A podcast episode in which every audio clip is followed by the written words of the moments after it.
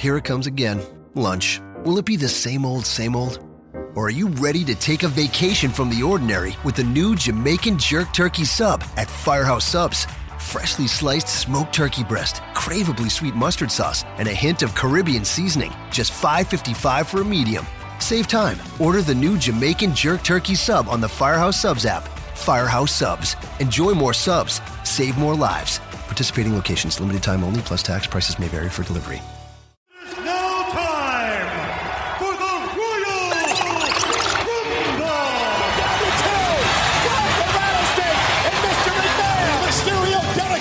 Victory to Eddie Guerrero. Oh, Royal Rumble, baby! You got one man hitting that ring every two minutes. It's really a nasty affair. Mr. McMahon has won the Royal Rumble match. I never thought I'd ever hear myself say that. Only one of Shawn Michaels' feet hit the floor. I know it's everybody play himself.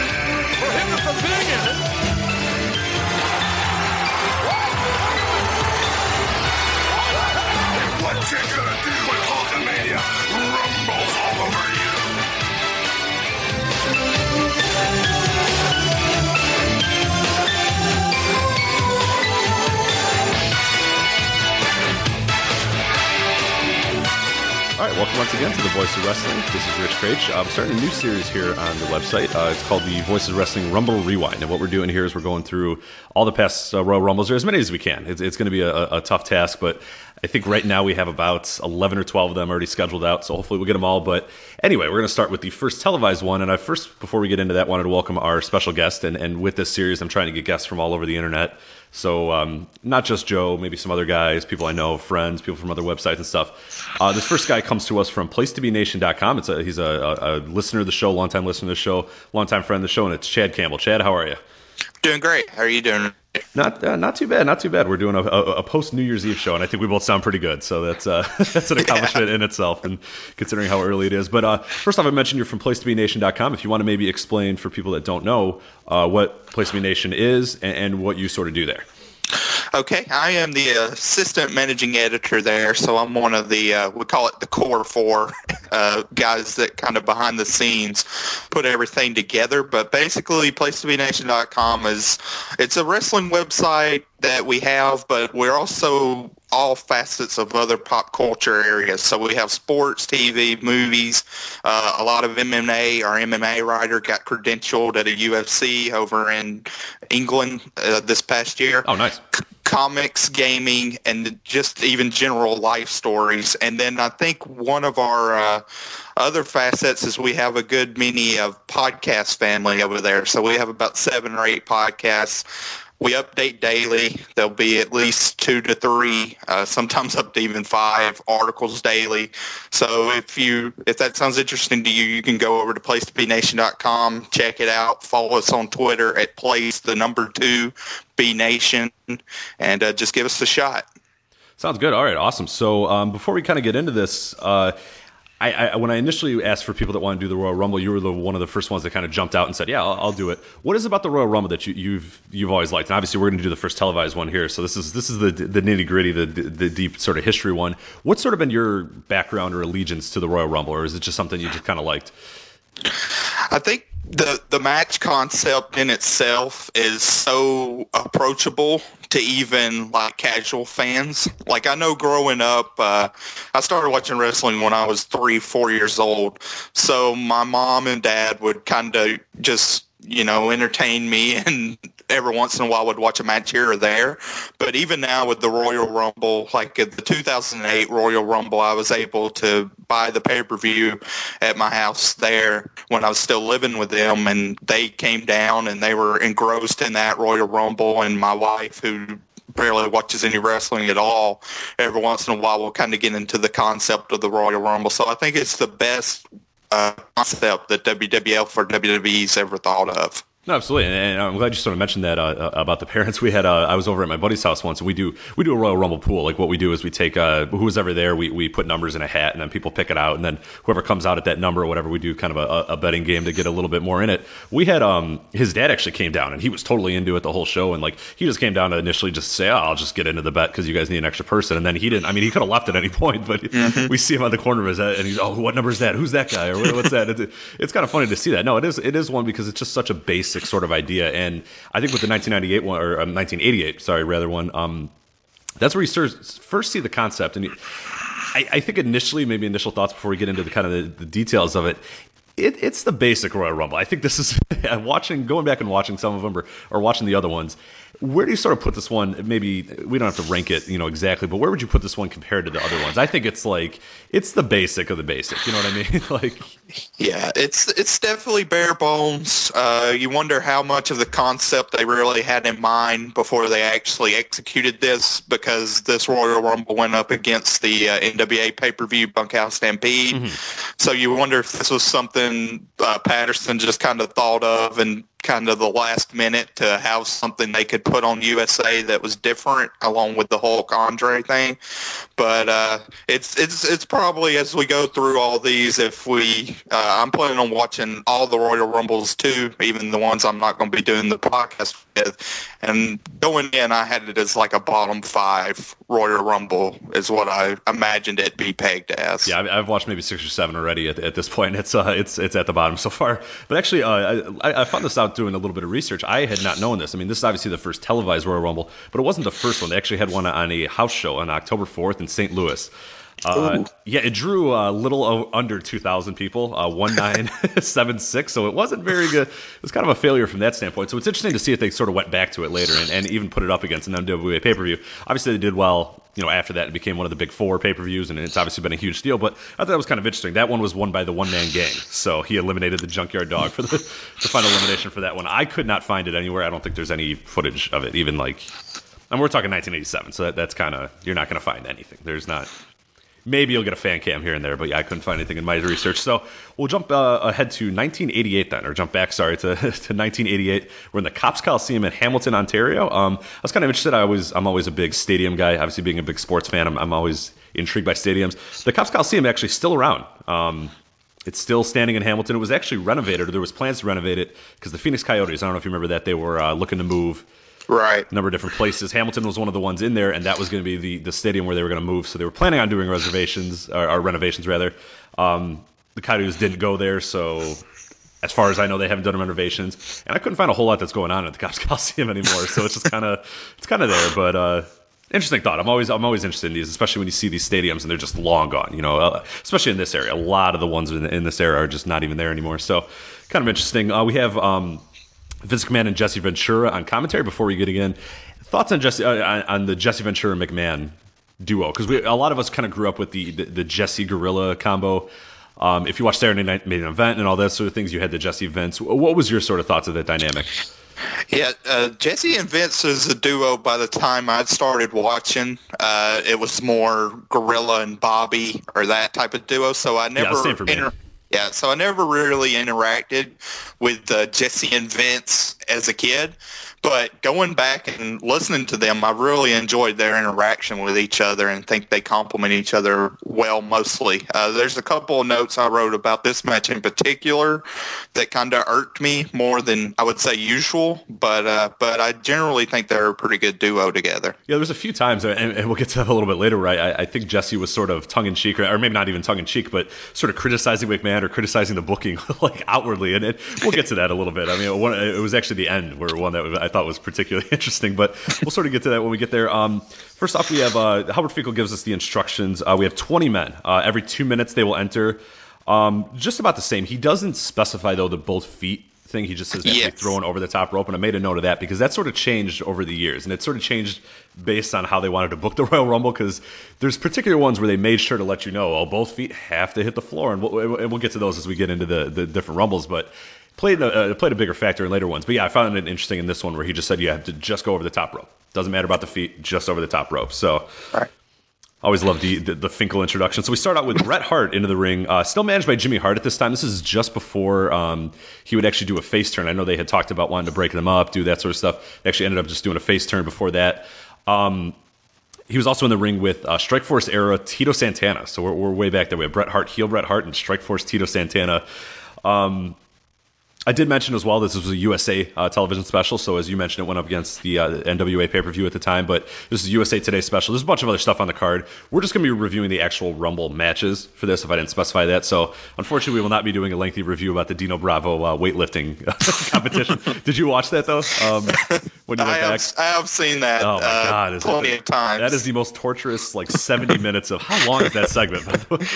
he really uh, preps up before he does the big lift. There. And then uh, Jesse, what does he keep saying? He says something every single time. He's like, "No, it's not an official record. Like we don't know if it's an official record. Like we have to weigh the we have to weigh the bar later. We have to wait." It's like, all right. I mean, that thing I can't imagine watching that on TV. That just it went on forever. Like that that was fun. That was pretty funny. But uh, so we start off uh, obviously with Bret Hart and uh, Tito Santana. Uh, we're gonna run through the, the, kind of the guys coming in. Um, the before we go though, um, Bret Hart, uh, he actually lasted a long time in this one, and we'll get to him when he sort of gets eliminated. But Initial thoughts of, of, Bret Hart at this time. I know you said you kind of jumped in a little bit later, but it's sort of interesting to still see him in this heel Jimmy Hart role. He's a very different character from what we got used to, even even as a heel later in his career. This is kind of the, the, the chicken shit Bret Hart in a lot of ways, but I think he sort of he in a lot of ways he got rid of it in this match as well. Yeah, uh, com- coming up to this, there was not a lot of. I would not consider his personality a hitman, the way he performed in the ring, mostly kind of begging off and sneaking around. Uh, this the opening stanza between these two, I thought the most interesting thing was I kind of thought they might do some more athletic or uh, some even chain wrestling just because it was them two and they wouldn't have to worry about guys stepping on them if they were rolling around on the mat. But they really kind of set a tone at the beginning that this is going to be kind of a punch kick type yeah. match. yeah, especially with those two. You thought you were getting a little bit more of that, but uh, you, you didn't. So um, uh, one thing I noted uh, initially that I thought pretty funny is, um, and, and you don't see this obviously anymore. I mean, right now the, the WWE's television is just spot on. But I noticed one of the cameras was white balance and the other one wasn't, and they kept switching to it. The hard cam, I believe, was. Uh, the hard cam actually wasn't white balance, while the other one was. It was just kind of weird when they would switch, the colors would change, and it was just like you, you, you don't see that anymore. I mean, it's like that's yeah. that's early 1990 or 1988. You know, not really knowing TV and all that sort of stuff. Um, one thing I found interesting, they had a uh, on-screen countdown, but it did not look like the crowd could see it. Did you? It, it no. seemed like later in the day or later in the match they started counting, or, or at least we get excited when a wrestler was coming out, but it didn't look like they knew that what the countdown was. Right, right especially this first one. Uh, the number three's Butch Reed, and he just kind of almost sneaks into the ring before anybody looks like recognizes that somebody else is coming out. Uh, so yeah, I don't think, I really don't think they were able to uh, see the countdown. All right, so as you mentioned, Butch Reed uh, entered without much fanfare. He just kind of walked up there. Um, next guy was Jim Neidhart, and at this point we have um, before Butch Reed and Hart working together, teaming up on Santana. At this point, we had Neidhart walk down, so we have a three on one on Santana. So we had a very, uh, very obvious, you know, heels beating up babyface, you know, dynamic with this one. So I thought that was pretty interesting. Um, you, you, um, interesting that they did not get him out though. That there was three on one, and and, and the mighty Tito Santana could not be could not be thwarted. Yeah, there was not a lot of desperation seen by this duo with them uh, triple teaming on Santana, and yet they still, at, at the very end before Jake comes out at number five, they kind of have him teetering on the ropes. But it it seemed a little unrealistic, like especially this big guy like the Anvil that was fresh, uh, and all three of them couldn't eliminate Tito there at the very end. That's a lot of resilience yeah, uh, for Tito. Yeah, absolutely. Uh, Jake the Snake Roberts uh, runs down a huge fanfare. He was he was super over at this point, and um, he runs down. He helps out Santana. He immediately tosses out Butch Reed, and the crowd's just going insane for for Jake Roberts. And Jake's a guy that always, I mean, that that guy was on fire at this point, and, and was really on fire through most of his, his WWF career, despite not really ever getting to the level of a, of a main eventer or even a sub main eventer. I'd say. I mean, all the, outside of his you know Randy Savage run, I think the rest of it was kind of just kind of there. You know. Yeah, he's one of these interesting guys that had a lot of fanfare, a lot of proper popularity that never seemed to match his push. Uh, he never had a intercontinental title run or nothing like that. And he's someone that in this match, you know, they would chant DDT at various intervals. Was very over. Uh, he does get the first elimination, but as we go on throughout this match, I think there were certainly people that the WWF brass positioned to have a bigger push within this match. And I would argue Jake was one of the two or three most uh, over baby faces throughout this match. Really, only I think Duggan's the only contender that I can think of right offhand. Yeah, absolutely. Uh, right after this, the Hart Foundation tosses out uh, Tito Santana. Um, we start noticing with this. Uh, I, made a note of this when uh, when uh, we have Harley Race come out after Jake Roberts, and then uh, Jim Brunzell uh, comes out. The fans start to notice a little bit, and we sort of talked earlier in the podcast about um, not, them not seeing the countdown, but they sort of started to notice that people were coming in. I don't know if somebody was timing it in their head, or was counting down in their head, or if maybe there was a spotlight going on, or if if there was an agent sort of pointing to the back, or something like that. But you started to see cr- the crowd either kind of get the idea of what's going on here, or get the idea that these guys are coming out at two minutes, and it seemed like they were pretty strict to the two minute thing, which they definitely in later years just kind of just sort of were like, ah, you know, come on, because uh, you'll see sometimes where guys were out for two minutes, and you see sometimes where guys were out for a minute. A lot of spot based sort of yeah, yeah. Entrance. I don't and they think. would, and they would, yeah, this was more timer oriented than like if you see this spot occur, then you just run out, which just happens Mm-hmm. later on. Yeah. Yeah, because they, they they'll go on and say approximately two minutes. I mean, I, I know Finkel made a made a mention of that every single time. Is that approximately every two minutes somebody will come out because sometimes yeah it's like a minute and, and someone's doing something and then Roddy Piper has to run out you know Right. and do that. So um after um after Jim runs out we have Sam Houston. Any memories of Sam Houston in WWF? I have zero. I have I- literally zero memories of, of Sam Houston. Pretty much only in battle royals. I know he was in the WrestleMania four Rumble, and Yeah, then oh, right, uh, right. just as Jake's half brother. That's pretty much what I associate with Sam Houston. Not a lot of fanfare for his entrance. And, and uh, in the match, didn't do a ton um, as well. It really stood out. I mean, I, I you, he's a half brother uh, of Jake Roberts. So they both uh, Grizzly Smith's uh, their fathers, but you didn't see much there. Sam Houston just kind of came out. The crowd was into him. He was fast paced or whatever, but it, it was yeah, there wasn't a whole lot of much for Sam Houston there. Um, after Sam Houston, we have Danny Davis. Uh, then we have Boris Zhukov, and then we had an interesting uh, entry was uh, Muraco and Nikolai Volkov. Both men run out at the same time. Uh, Muraco is obviously ahead of, of, of Volkov it, it, very weird because then Muraco just kind of looks back, enters the ring, and then the referees stop Volkov, and then Volkov waits two minutes, and then he just kind of slides in. Was this supposed to happen, or what? What was going on here? it's kind of, it almost looked like Volkov. It, I mean, I don't know. He might have just played it up like really, really well and was really good at his job, but it, it was very odd. It just looked like Volkov missed his cue and just ran right in at the. But I don't know how that's even humanly possible that he would run in after Muraco, but Muraco sort of looks back and kind of like, "What are you doing?" and then slides in. Yeah, their entrance, uh, it almost looks like in baseball where sometimes you'll have it where they're running around the base pass, one right behind each other on a uh, whack Yeah, baseball yeah, play. yeah, exactly. That's that's what it looks like, and Because it doesn't. Nobody attacks them. Like it, Muraco doesn't turn around and like deck him, and then like Volkov doesn't deck Muraco. It's just kind of like they're running in together, and they're and they're. I, I don't know. yeah, events Vince allude to Volkov's uh, lack of IQ, so his, his mental capacity was brought into question. And uh, yeah, I, I, the way it worked out, I would hope that it was a planned spot, and I think if I had to guess, it probably was.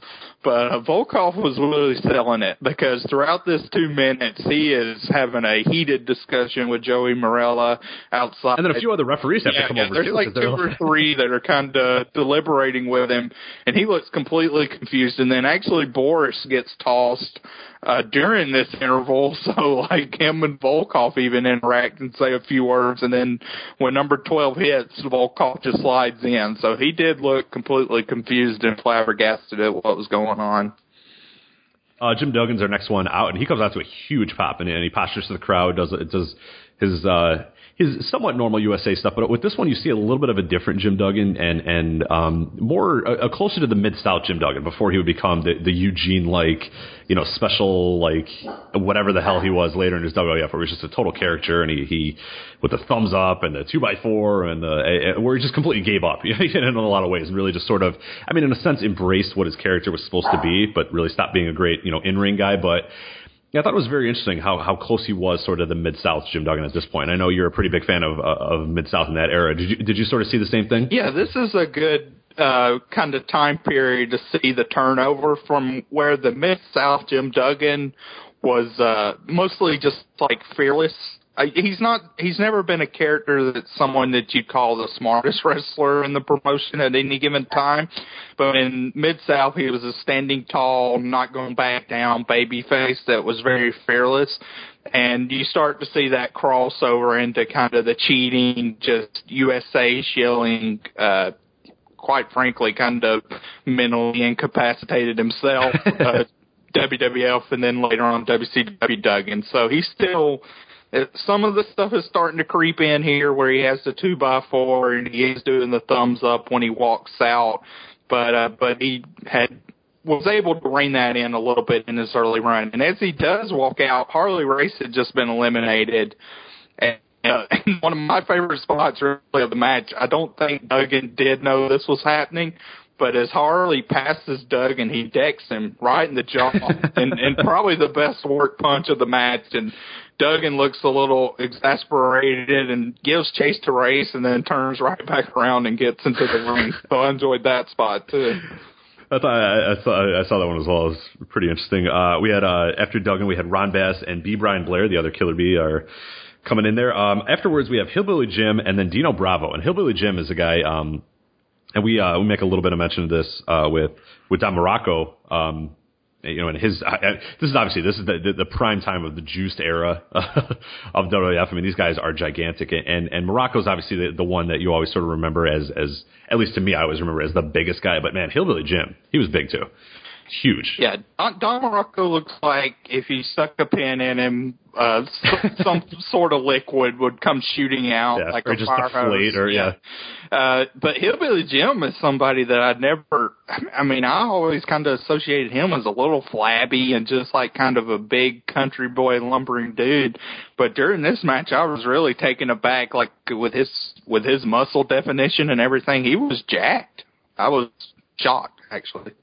Yeah, and, and speaking of Jack, uh, after Hillbilly Jim comes Dino Bravo out to the ring, and, and earlier in the match, uh, earlier in the event, he had the, the the weightlifting competition, and Jesse makes a lot of mention of that, and obviously that's something we mentioned. Don't don't go watch because it's awful. It's 40, 40 minutes of my dog even hates it. I made my dog watch it and he hated it too. But yeah, it's just it's just 40 minutes of just awful, awful. Just Jesse screaming about nonsense and and and you think you're used to pro wrestling angles being you know, weightlifting competitions is where the guy's going to drop the, the thing on his chest or he's going to do something, but not this one. This is just, you know, Bravo lifting and that's it. Right. This was right around the time of the Road Warriors Powers of Pain weightlifting competition where they brawled and used the weight as weapons. We didn't get that here. It's basically to show Dino as a cheater.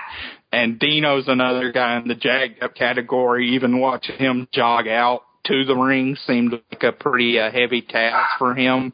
He was kind of sucking wind and looked a little blown up He was getting into so the wind. unathletic. Yeah. That that's a guy. I mean, e- even we talk about the Don Muracos of the world, and even the Warlord who couldn't like move his arms or whatever. But Bravo was just like the most unathletic guy. That eh, he just even. I mean, I can't remember any Bravo matches where he did. You know, obviously it's WWF era Bravo where he did anything like remotely like athletic. Where I would say, wow.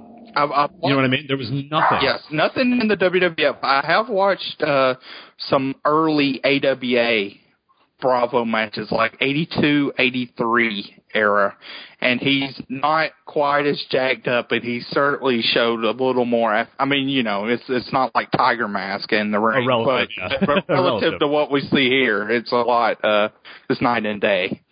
Yeah, definitely. Uh, right around this time, we had uh, Sam Houston, uh, who we talked about a little bit earlier. He had a rough fall. He he got onto Ron Bass's shoulders. He was up on the top rope, and, and for some reason was on Ron Bass's shoulders. Uh, Duggan goes up. He punches Ron Bass. Bass sort of falls towards the ropes, and then just kind of drops Sam Houston. And Houston falls right on his face. It's definitely the hardest fall you're going to see in this match. In a match where a lot of the, like we mentioned, a lot of the big dudes weren't really into taking really hard falls. They were just kind of going over the ropes how they did. But this Houston one, I mean, he went right from Ron Bass's shoulders, fell like I, I think face first onto the mat. And I know Vince initially and Vince and Jesse are like, oh my god, what you know? Vince is like, oh, that's a painful fall. I mean, I don't know. I'm assuming he knew that was kind of going to happen, but it seemed like everybody was sort of reacted like, "Oh wow, crap! I hope he's okay." Like that was it was a tough fall. Yeah, and he sells it well too. Uh, walking to the back wounded, it was the most impressive elimination, like you said in this match, because it was essentially a uh, a bump straight from the equivalent of the top rope down to the floor. So it was a nasty little bump. Uh, right around this time, we also had uh, Don Muraco, who just mentioned, uh, tossed out Bret Hart, and, and this um, just Ventura puts this over huge. That you know Bret lasted. Um, obviously, he was the first one in the ring. He lasted 25 minutes and 42 seconds. That was the longest time, obviously, in, in this match. It got, it got broke last year, but you had 10 guys to the match. That's going to happen because this one obviously only had 20. Uh, next year's had 30. But very interesting to see Bret Hart and sort of the, the pseudo push he was getting at this point. This is not. Um, they didn't turn him face for a few years. He was still sort of in the Hart Foundation, but you sort of start seeing the build towards let's make Bret Hart something more. And I think you, you got a little bit of that in this particular match. Yeah, it's interesting to watch the plight of Bret kind of around this era because you have his lengthy run here, uh, the the WrestleMania four battle royal thing, and then they kind of reset and still keep him with Neidhart, even though they were talking or wanting to split them up. They still keep him with Neidhart. And then even later on, like his fall 1989, he has a long singles run where they tested again.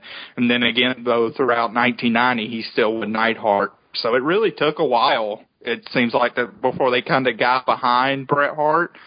Uh, but that could be rewarding to the viewer because if he's someone that you started to take notice around this time in 1988, by the time he does beat someone like Mr. Perfect for the Intercontinental title at SummerSlam 91, you really feel like you've invested a lot into his character, and uh, it's it's very rewarding to see him succeed like that.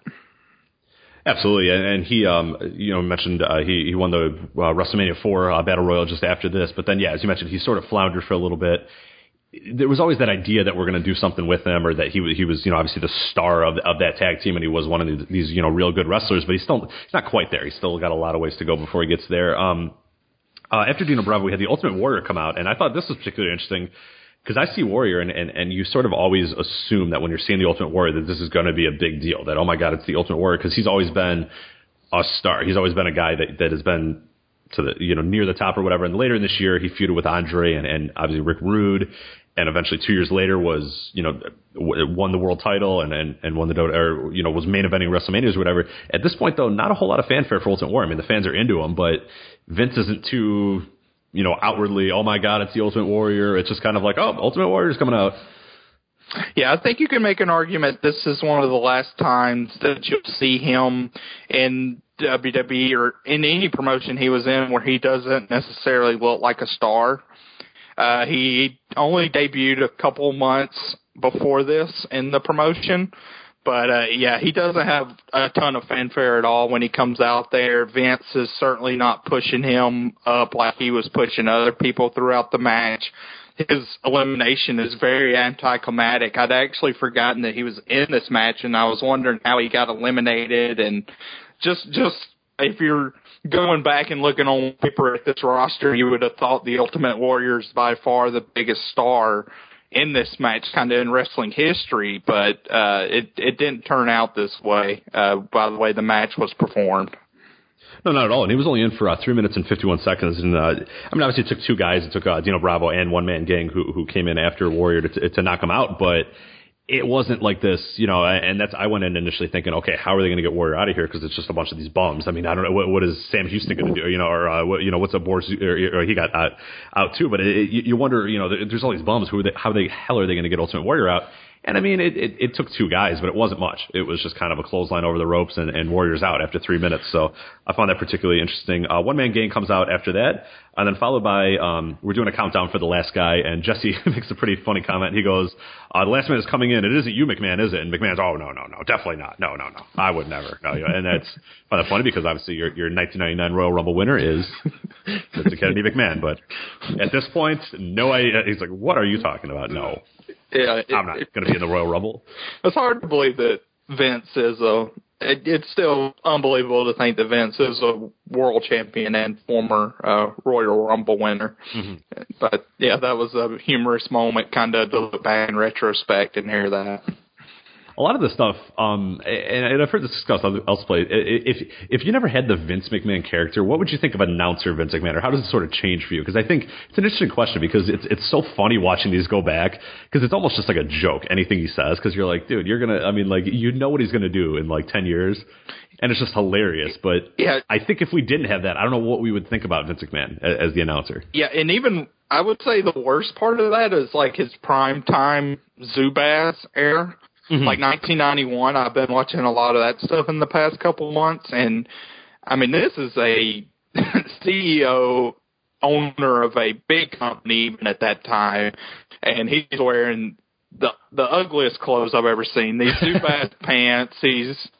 you know wanting to go. He's scaring Bobby Heenan with Jake the Snake Snakes and all this stuff kind of creeping around. It, he's such a shield at that time, and even like in 1991, that's only two years from when he played a, a very effective heel in USWA. Right. And of course, his later on reincarnation in WWF. It's amazing to watch that transformation in only about seven years. Yeah, definitely. Uh, the last one out, as, as mentioned, was uh, Junkyard Dog. He came in at number 20. Um, we have all these guys out. Uh, Junkyard Dog gets uh, eliminated by Ron Bass. We had One Man Gang who came in and, and, and obviously we mentioned he eliminated Ultimate Warrior, but also eliminated uh, Jake Roberts to a lot of fanfare. Jake Roberts was in for 2152. Uh, One Man Gang and Dino Bravo also eliminate Don Muraco. Uh, One Man Gang takes out uh, B. Brian Blair, Hillbilly Jim, and then eventually takes out, as we'll mention in a, in a little bit, his own man Dino Bravo. But a lot of eliminations. We had six eliminations for one man gang. Obviously, it doesn't sound like a whole lot when you get, you know, Kane has 11 or whatever, you know, the record was, but at this time it was a record last, uh, you know, the next year it was beat by Hulk Hogan, but when you imagine there's only 20 guys in here and, and one man gang takes six out, I mean, he was positioned as a pretty big deal. Yeah, and I would be, this is kind of a, a, a sabermetric type thing, but I'd be interested to see if anybody that's came in either next to last, because one man gang was the next to last person to enter. I'd be kind of interested if anybody that's came in next to last or last is eliminated more than one man mm-hmm. did here, because I can't right offhand think of anyone that has eliminated six or more that came in at number uh, 29 and 30 after this, but 19. Nice. Well, you got you got a question for me, so if I have some time today, I will uh, look that up for you and discuss, make a little note on Twitter, or maybe make a little yeah. article out of it or something. So thanks. Now I now I'm going down a wormhole. it kind of just came to I appreciate it. I'm sorry. Actually, I'll make Mookie do it. I'll make Mookie yeah, do it. Yeah. It'll take him. It'll take him two minutes and. Yeah, he should have. uh I don't want to speak for him, but I, I I think it's certainly not too tall a task for him. no, and even if even if not, I mean, you buy his book once, and and he's he'll do whatever you want for it forever. So uh, we're down to Dino, One Man Gang, and, and Jim Duggan as the final three. I found this. Uh, I mentioned One Man Gang eliminated Dino Bravo. This is a very interesting elimination. Uh, Dino uh, holds up One Man Gang, or holds up uh, Jim Duggan rather, uh, for One Man Gang to clothesline. Um, the, the idea is that Dino Bravo is going to hold him up, go to the ropes, go near the ropes, and, and one man gang is going to clothesline uh, Jim Duggan and knock him out, but somehow not knock out Dino Bravo, who's holding him up behind him. I I don't know what the I don't know what their plan was uh, here before it, it all went awry, but it's I've always the hold up in wrestling has always been something that, that that's amazed me. I mean, I, every time a guy holds a guy up and he's going to hit him with a chair shot, it's or, or you know Shawn Michaels used to do it with Diesel where he's going to hit him with the with the sweet chin music it's like the guy's gonna, you know, his head's gonna fly back into you. Right. Like, like why are you holding him up for me? Yeah. Just put him in a corner, like to just get out of the way, or like hold him up and then dive out of the. It, it's I've never understood the hold up. I mean, it,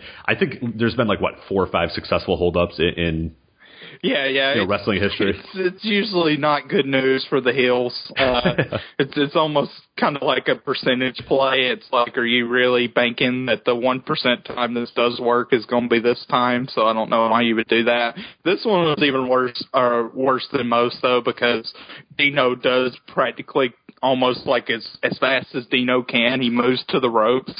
So it clearly set up what was about to happen. And like you said, one man gang clothesline him out. And then Frenchy Martin, which the managers were allowed at ringside for this Royal Rumble, but Frenchy Martin dives on top of uh, Dino in a funny moment. And they're gone and we're down to our final two and, and Dino couldn't move, but I, I love the character. I mean, I, I think he, he he knew how to play the character. and The fans just hated him; they just despised Dino Bravo. And I thought he, especially with the manager, um, he played a good part in that. But yeah, I mean, I obviously as the wrestler, I didn't like Dino Bravo, but the character Dino Bravo was pretty fun, uh, especially at this point. So yeah, we're down to one man gang and Jim Duggan. Uh, one man gang goes for another clothesline and uh, clotheslines again, not working out very well for one man gang because uh, Jim Duggan then uh, lowers the top rope and one man gang very slowly topples over to the floor and your winner is Jim Duggan, the winner of the 1988 Royal Rumble. And not a whole lot of fanfare. They just kind of say, all right, Duggan's the winner. And again, you have to make, you, you have to notice that uh, this Rumble wasn't for a title shot. It wasn't for the Intercontinental title shot. It wasn't for the World title shot. It wasn't for a World title, which we saw in later Rumbles. This was just kind of the, okay, you're the Royal Rumble winner. Hooray. And Yeah, not not a lot of prestige. I mean, even like the you could tell they didn't necessarily know this was going to be a uh, a slam dunk concept because they of course didn't have like a ring apron or any signage that said Royal Rumble like around the ring. It was just a generic ring, and and Duggan winning was a a nice feel good moment, I guess, for uh, one of the more popular guys. Uh, this is something I think if you look back in history with what we know now and you hear Jim Duggan won the first Royal Rumble, it seems a little suspect and fishy. Uh, even worse is the next year's Royal Rumble winner. But when Mm-hmm. you when you go through the list of the 20 guys in this match, it doesn't look quite as suspicious as he honestly was one of the top guys within this match. And, and you will notice through the names that we mentioned there that you're, you're missing a lot of the big guys, a lot of the big stars. Obviously, this is a TV special, and this is how TV wrestling was sort of done at that time. You, you, you- you don't have Hogan in there. You don't have Savage. Uh, Piper was in a pseudo retirement at this time, so he uh, he wasn't out there. Uh, Ted DiBiase was a guy that wasn't there. Um, any other kind of big guys? I'm missing Andre, the Giant, obviously. yeah. That, And, yeah. and then uh, Rude would probably be a, another kind of lower level uh person. Even like uh, somebody like Rudy Steamboat, which you know, Oh, right, yeah. Rude and Steamboat uh, had their singles match early on this show, so they didn't do double duty. But uh and then Hogan and Andre did their little segment right before this match, which you could argue was kind of the quote unquote main event of this show. But uh but yeah, so those those major guys, even somebody like the Hammer, I was kind of perplexed why he wasn't in it because he was a decent name at this time still. Yeah, absolutely. So uh, w- when you look at the set of fanfare, and, and maybe I'll ask you this question, um, looking at the match, guys that sort of stand out, maybe uh, A, the guy that you think at that time was the biggest star, or maybe the, the perception was the biggest star, and then B, the guy who they sort of positioned as the biggest star that Vince put over, that Jesse put over, those sort of guys. Because I think initially, I mean, you, you, we talk about Duggan, and you're kind of like Jim Duggan, but when you look at this, he's, I mean, he's up there. Yeah, he's he's up there. I would if I had to pick one guy that I would say was uh positioned as the biggest star in this match, I would say one man gang. Just as a possible uh I don't I don't know for sure if they knew what they were doing at WrestleMania four, but it felt like with one man gang and his actual elimination because it wasn't a case of like Duggan power slamming him over or doing an offensive move. He essentially won with a defensive move. Uh, so I think that was kind of positioning Gang as a possible challenger for whatever they did at WrestleMania 4. As far as somebody that kind of got a guess a rub for this match, I think Bret Hart is certainly Yeah. the uh, highest one there.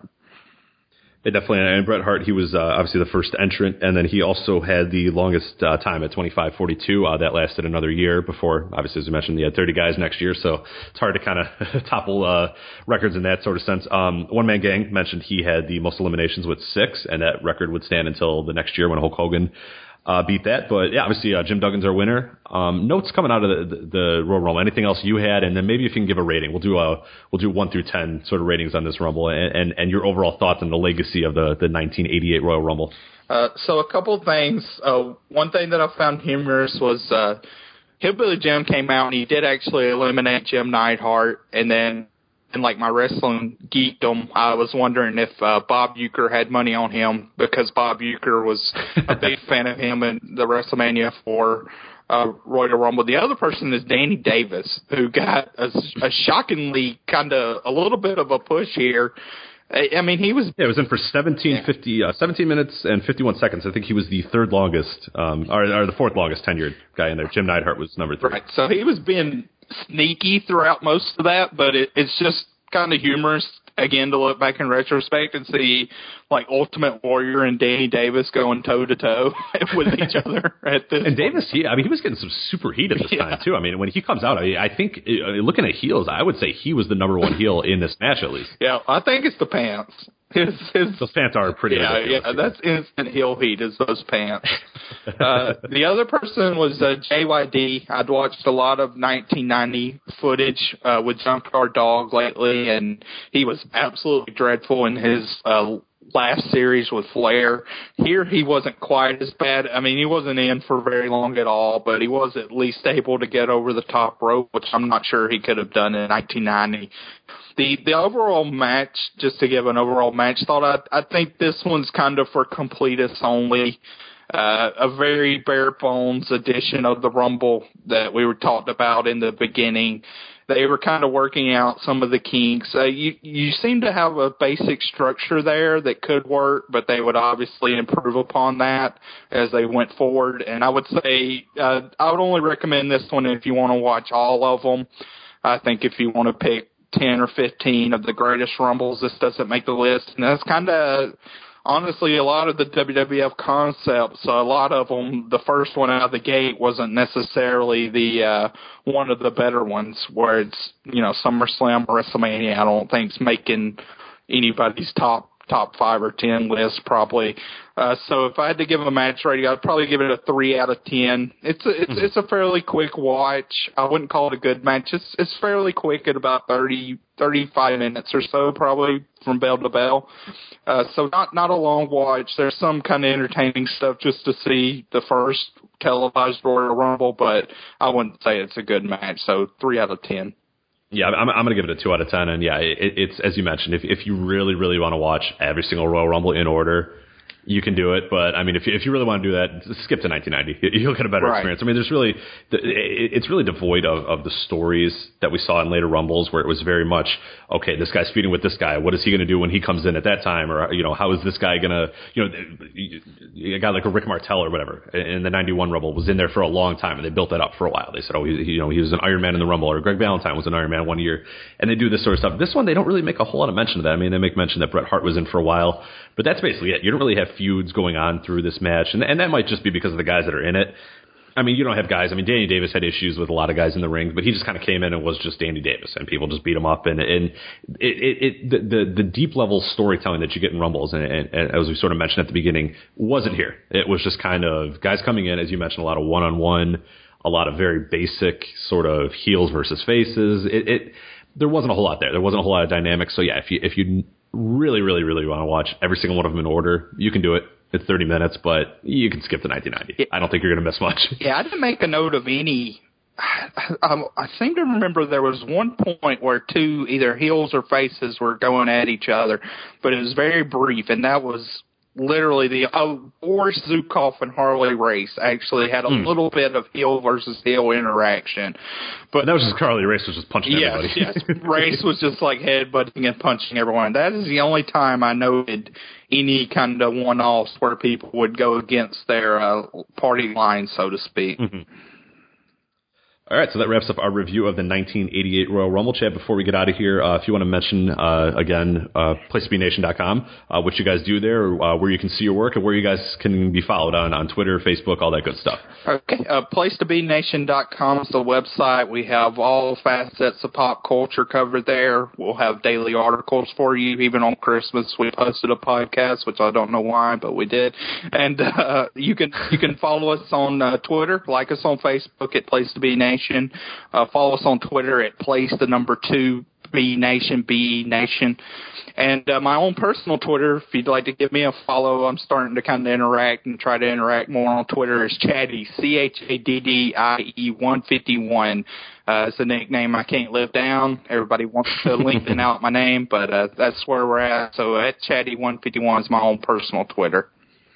All right, Chaddy. Well, thank you for coming on. I'll say Chad just for the constant. Thank you. We're, we're, we're, professionals here, so all right, Chad. Thank you for coming on and, and, reviewing the 1988 Royal Rumble with me, and we'll be next time with another. Or we'll be back next time uh, with another Voices of Wrestling Rumble Rewind. Take care. All right, see you.